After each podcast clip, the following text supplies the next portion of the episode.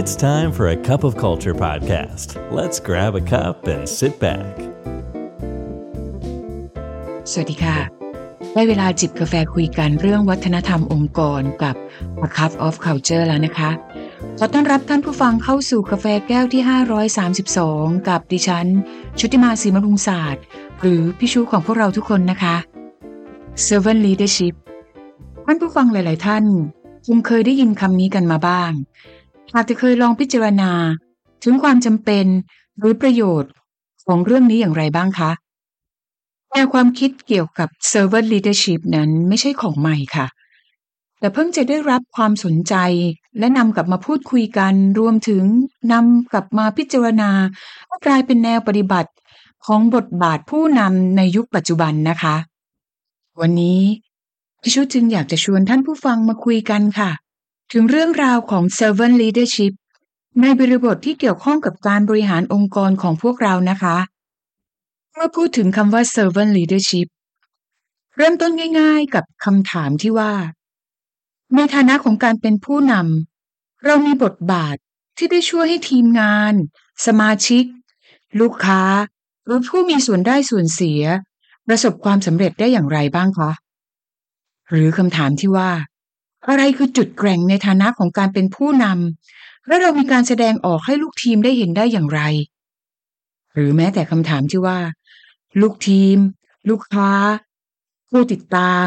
ผู้มีส่วนได้ส่วนเสีย รู้จักเราในฐานะของผู้นำอย่างไรบ้างคะและคำถามสุดท้ายที่อาจจะหยิบขึ้นมาก็คือ ในฐานะของผู้นำเราจะมีส่วนสนับสนุนให้ลูกทีมของเรา ประสบความสำเร็จและพัฒนาได้ดีขึ้นอย่างไรคะ จากคำถามที่เราได้พูดถึงไปนั้น น่าจะหมายรวม และตีความความหมายของคำว่า servant leadership ได้ว่า หมายถึงบุคคลหรือผู้นำที่มีความตั้งใจที่จะสร้างความเจริญเติบโตทั้งในระดับของตนเอง ระดับทีมงาน ระดับองค์กร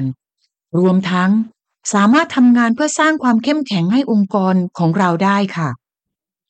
แล้วบุคลิกลักษณะแบบไหนล่ะคะ ที่จะบ่งบอกถึงความเป็น servant leader ที่ดีค่ะ ลองมาดูกันนะคะ อันแรกค่ะ servant leader จะต้องมีความตระหนักรู้หรือมี self awareness ที่ดีค่ะ เรื่องที่สองต้องสามารถสร้างความเข้มแข็งแข็งแรง ให้กับทีมงานค่ะ เรื่องที่สามค่ะ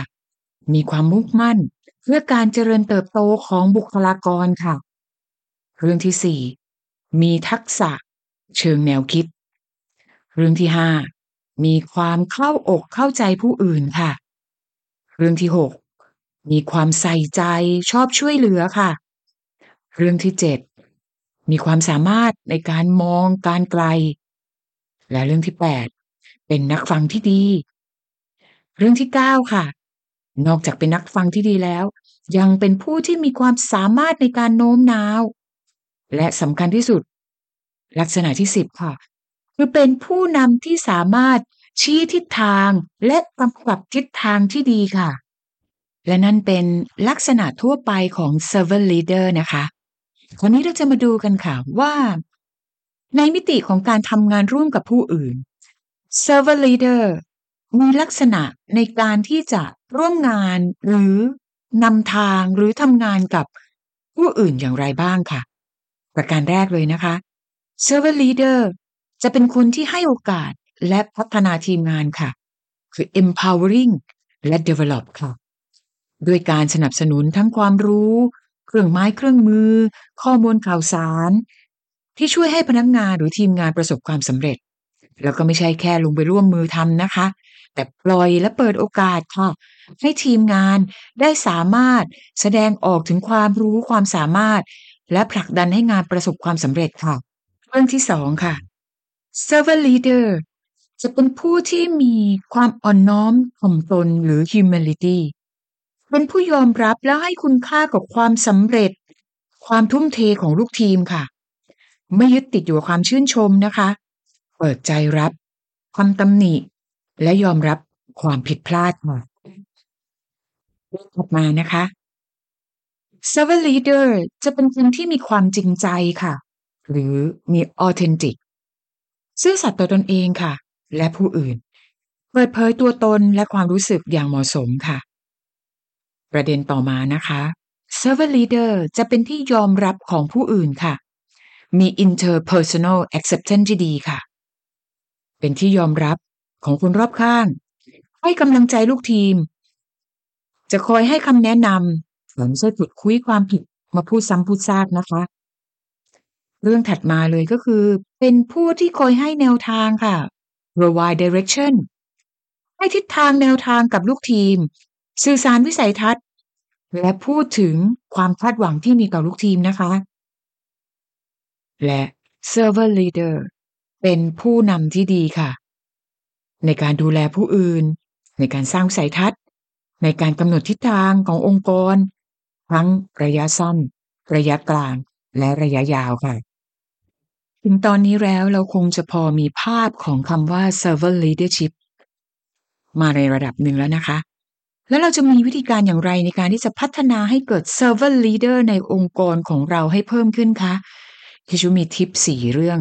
ง่าย ๆ มาฝากค่ะ เรื่องแรกนะคะ องค์กรควรจะกระตุ้นส่งเสริมความหลากหลายทางความคิดในองค์กรค่ะ ในที่นี้คงไม่ต้องพูดถึงความหมายของคำว่า diversity หรือความหลากหลายทางความคิดในองค์กรนะคะแต่หมายถึงความสำคัญของการส่งเสริมความหลากหลายทางความคิด ที่จะช่วยให้เกิดความรู้สึกเป็นส่วนหนึ่งขององค์กรอย่างเต็มที่ จากการศึกษาของ Glassdoor พบว่า 67%ของคนที่มองหางานในตลาดเนี่ย บอกว่าสถานที่ทำงานที่ให้ความสำคัญกับความหลากหลาย เป็นตัวเลือกที่สำคัญเมื่อเขาต้องการจะตัดสินใจเข้าร่วมงานค่ะ และยังพบอีกว่า 57%ของพนักงาน จะให้ความสำคัญ จะให้ความทุ่มเทอย่างเต็มความสามารถเลย เพื่อสร้างความเสมอภาค และเสริมสร้างความหลากหลายภายในองค์กรนะคะ อย่างไรก็ดีค่ะ ในยุคปัจจุบันเนี่ยเราคงจะต้องพูดถึงภาพรวมทั้งในเรื่องความหลากหลาย การให้โอกาสที่เท่าเทียมกัน และการล้อมรวมเป็นหนึ่งเดียวกัน นั่นก็หมายถึง diversity equality และ inclusion ค่ะ และในประเด็นนี้ server leader จะส่งเสริมให้ทุกคนคิดนอกกรอบ มองรอบด้าน มุม การตัดสินใจจะกระทำร่วมกันจากการพิจารณาแลกเปลี่ยนแนวความคิดการร่วมไม้ร่วมมือจากทุกคน จะเป็นพลังสำคัญในการสร้างความสำเร็จของทีมงานนะคะเคล็ดลับที่สองนะคะ คือการสร้างวัฒนธรรมแห่งความเชื่อใจค่ะ การสร้างวัฒนธรรมแห่งความเชื่อใจ คือการสื่อสารอย่างจริงใจและเปิดเผย กับสมาชิก ถึงพันธกิจค่านิยมและวิสัยทัศน์ค่ะและ server leader จะเป็นผู้ที่ชอบสื่อสารอย่างครบถ้วน เข้าถึงทุกระดับขององค์กรค่ะ องค์กรต้องพึงระลึกเสมอนะคะ ว่าความไว้เนื้อเชื่อใจเป็นสิ่งที่ต้องสร้างค่ะ ไม่ได้เกิดขึ้นเองนะคะ ประเด็นถัดมาคือการสร้าง mindset หรือแนวคิดที่เห็นแก่ผู้อื่นค่ะ server leader จะไม่เคยหรือไม่คิดถึงตนเองก่อนเป็นประการแรก แต่จะคิดถึงผู้อื่นนะคะ มองเห็นถึงภาพรวมค่ะ จะคิดถึงผลสำเร็จขององค์กรของทีมงานเป็นที่ตั้ง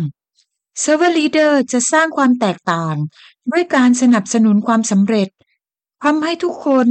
มองเห็นคุณค่า